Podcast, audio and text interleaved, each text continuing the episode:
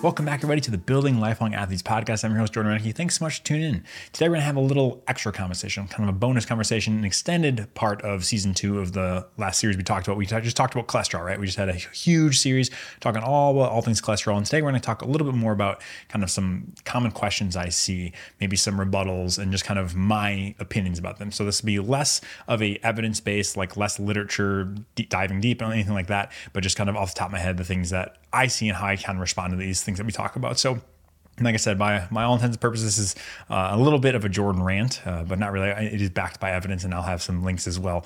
But it's kind of the the questions that I see kind of floating around the internet when people talk about cholesterol. So the first things first is, well, Jordan, why would we make cholesterol if it's bad for us, right? So you know, people say we need to have a high level of blood, you know, cholesterol to make testosterone, and other hormones, and a bunch of other stuff. So like, you're telling me I want as low as possible I'm worried about that. Well, like the counterpoint to that is like actually we don't need to take in cholesterol really. You know, we can make pretty much everything we need. So the blood level that we have is pretty much inconsequential.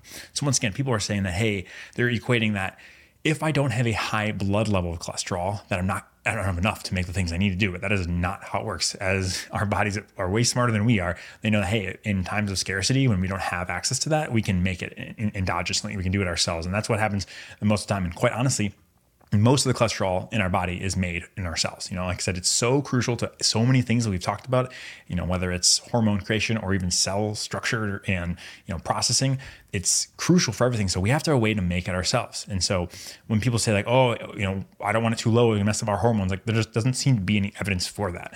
And you know, if you think about it, if we look at one kind of thing I like to say, one one kind of point I like to point out is that, you know, when we're growing and babies, like they've checked LDL levels on most babies and it's around like 30 milligrams per deciliter.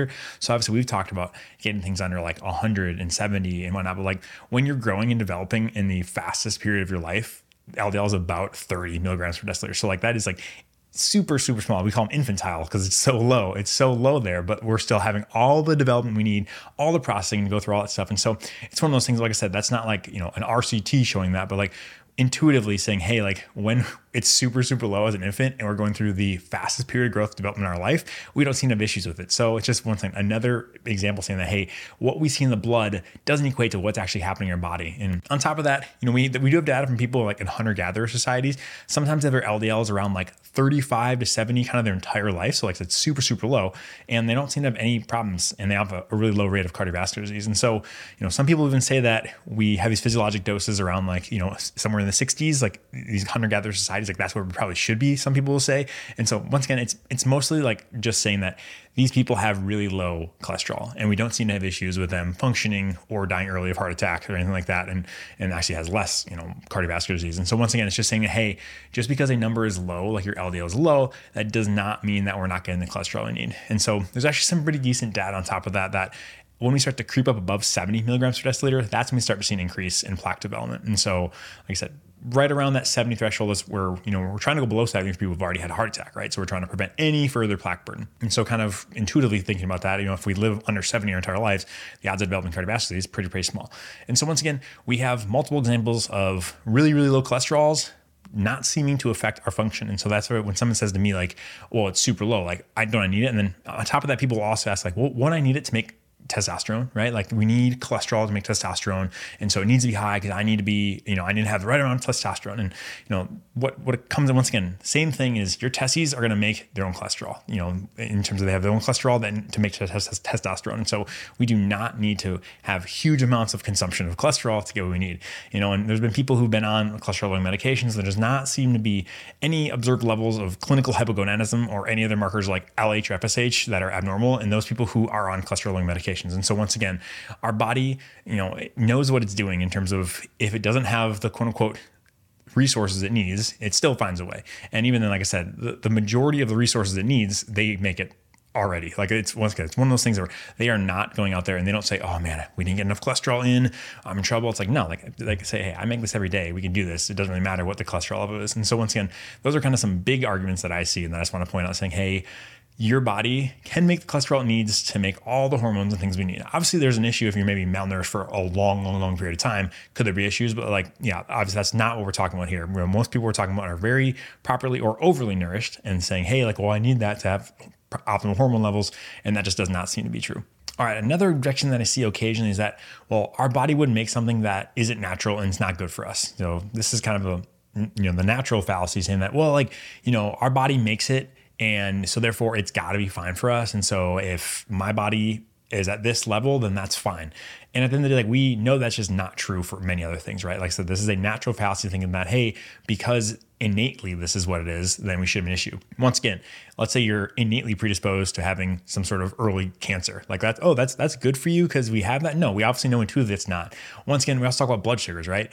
Blood sugars can wreak havoc on our body, right? If you're in a state where you're all of a sudden your blood sugars are super, super high, like, well, that was your body's response to that. Isn't that normal? Like, well, no, we know that that's not normal. And some people might say, well, Jordan, that's because we're in insulin resistance. That's totally different. That's well, what I'm saying is that our normal physiological levels of cholesterol are in LDL specifically are not going to be 190 and above. Like, you know, so those are kind of our cutoffs there. We're saying, hey, we're kind of worried about that. It's the same thing. When, when I see someone with an LDL that is that high, clearly something in the process is not working. The same way, if you saw someone with blood sugars that were super, super elevated, you'd be like, huh, is there some sort of insulin resistance going on? That's like the same thought process I have, whether that's a genetic predisposition to familial hypercholesterolemia or something like that you know, I just tend to think like, okay, that's not a normal response to that. You know, look at the the normal normative data, like that that seems atypical. And so once again, by saying like, oh, like, hey, this is you know an elevated LDL, this is fine, but then we have ele- elevated sugars, those are not fine. To me, that's kind of saying, hey, you're just kind of pushing one to the side and saying, oh, I, I I prefer this, and so I want this to be true,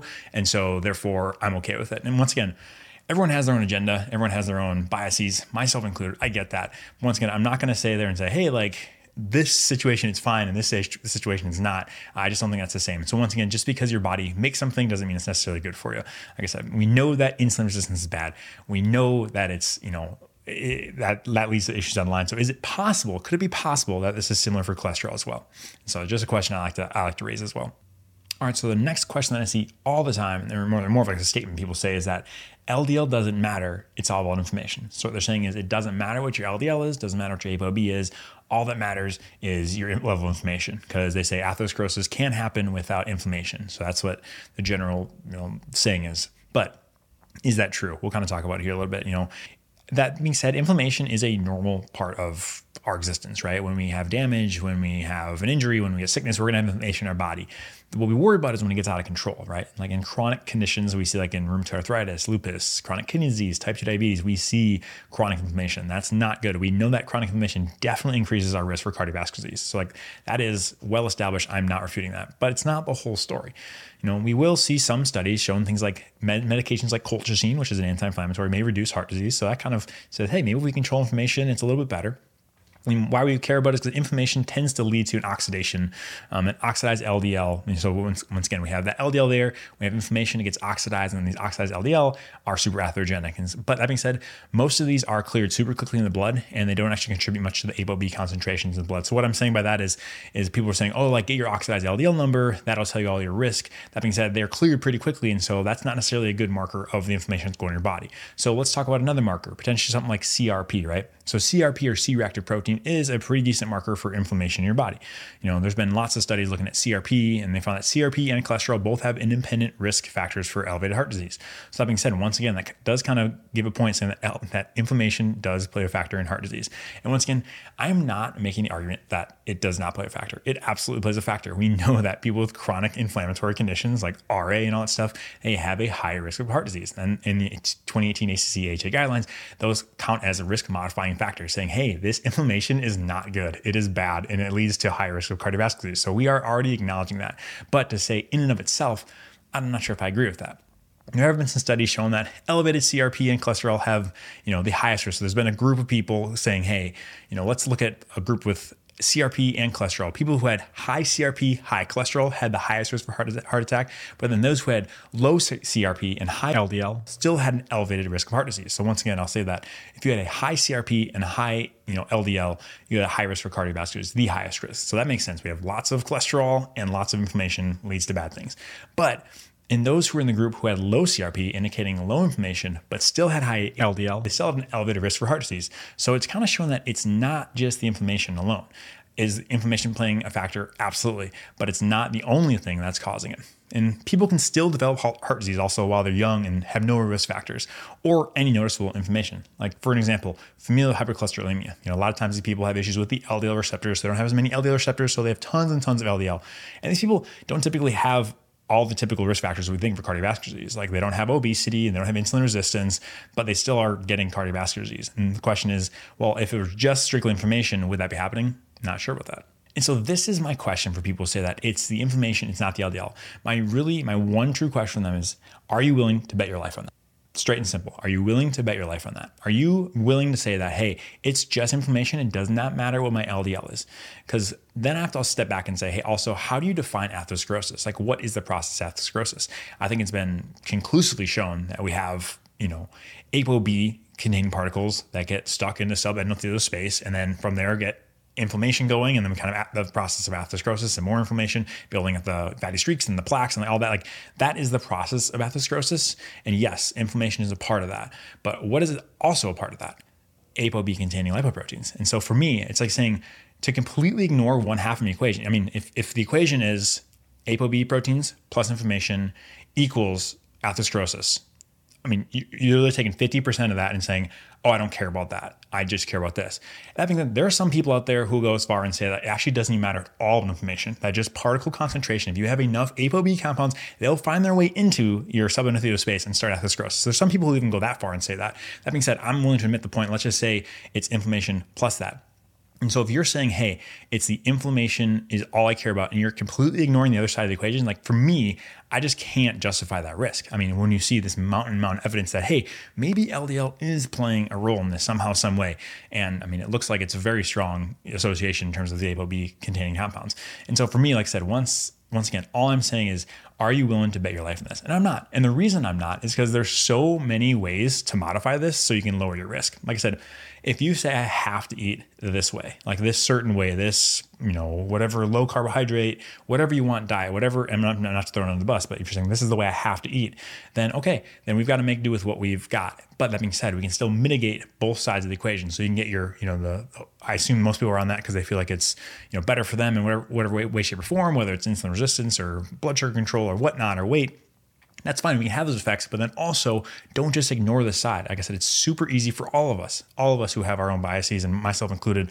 Obviously, I have my own biases, but it's so easy for us to say, hey, I like this idea. I like this makes sense to me. This is intuitive.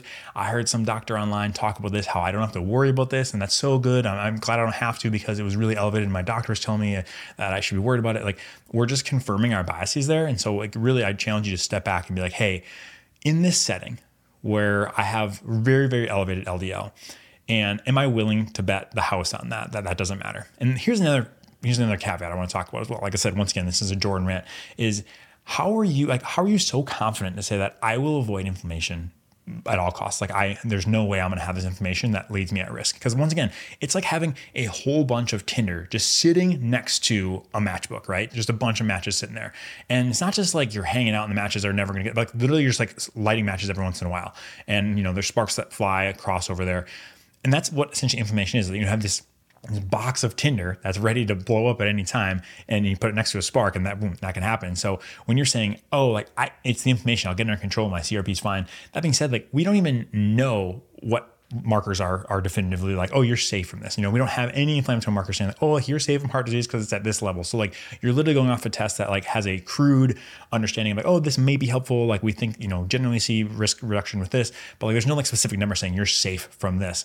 And on top of that, how do you control that for the rest of your life? How do you know what's going to happen? How do you know that, hey, you know, maybe you get diagnosed with an autoimmune disease, which would be awful. Maybe you have lots of chronic stress that, despite your diet being locked in, you still have lots and lots of chronic stress because you have a stressful home situation or a stressful job or lots of responsibilities. Like once again, all these things that we have environmental, you know, pollutants that are causing inflammation. All these things that like a lot of times are outside of our control. We try to control them the best we can.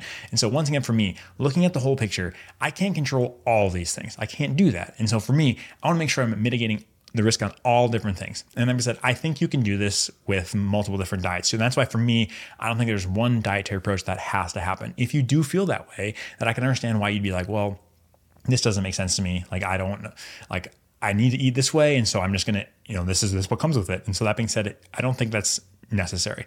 I like to take a step back, say, hey, this equation of ApoB plus inflammation equals atherosclerosis.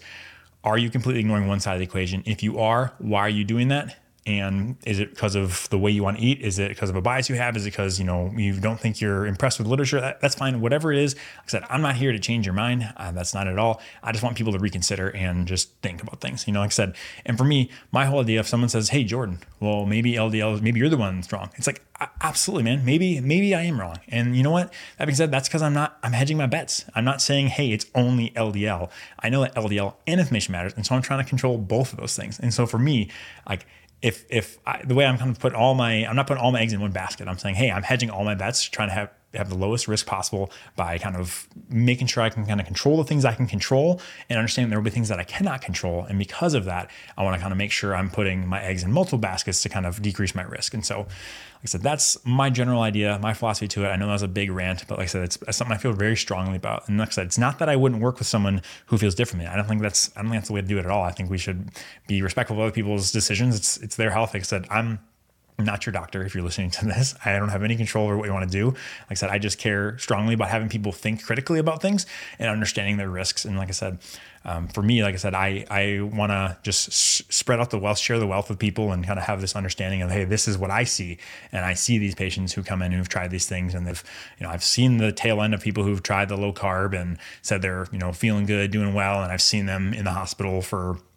heart attacks. And it's like, obviously, that's not a randomized controlled trial by any means, or way, shape, or form, but it's not this protective effect that a lot of people say it is. You know, online they say, oh, like, you know, this this happens or this I can't I can't get this because of this. And that being said, we don't understand it. We just don't understand the full science. Anybody who says we understand it fully is completely lying and completely full of it. We know that people who have really high LDL, sometimes they don't get heart attacks. Other people, sometimes who have really low LDL, get heart attacks. Some people who have inflammation get heart attacks. Some people who don't get inflammation have heart attacks. We don't understand it perfectly. And so for me, it's all about lowering our risk by as many means possible. And so that's why I'm so passionate about it, is because I just want everyone to have the opportunity to have all the tools in their toolbox at their disposal, right? And it's like not just one specific tool, but all the tools that we have. And so, like I said, that was a little bit of rant. I do apologize, but that's gonna we're gonna stop here this week right there with just those couple questions. We'll continue next week with another additional um, session of some more questions that I'll talk about. But I really appreciate you listening. If you found this helpful, you know, if you liked, comment and subscribe or share with a friend, that would mean the world to me. Also, have a newsletter sign up that you can click in the link below in the show notes.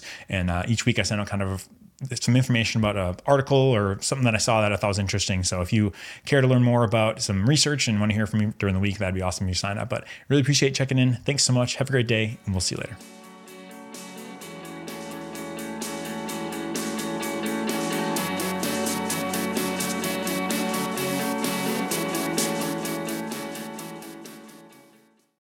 Disclaimer This podcast is for entertainment, education, and informational purposes only. The topics discussed should not solely be used to diagnose, treat, or prevent any condition. The information presented here was created with an evidence based approach, but please keep in mind that science is always changing, and at the time of listening to this, there may be some new data that makes this information incomplete or inaccurate. Always seek the advice of your personal physician or qualified healthcare provider for questions regarding any medical condition.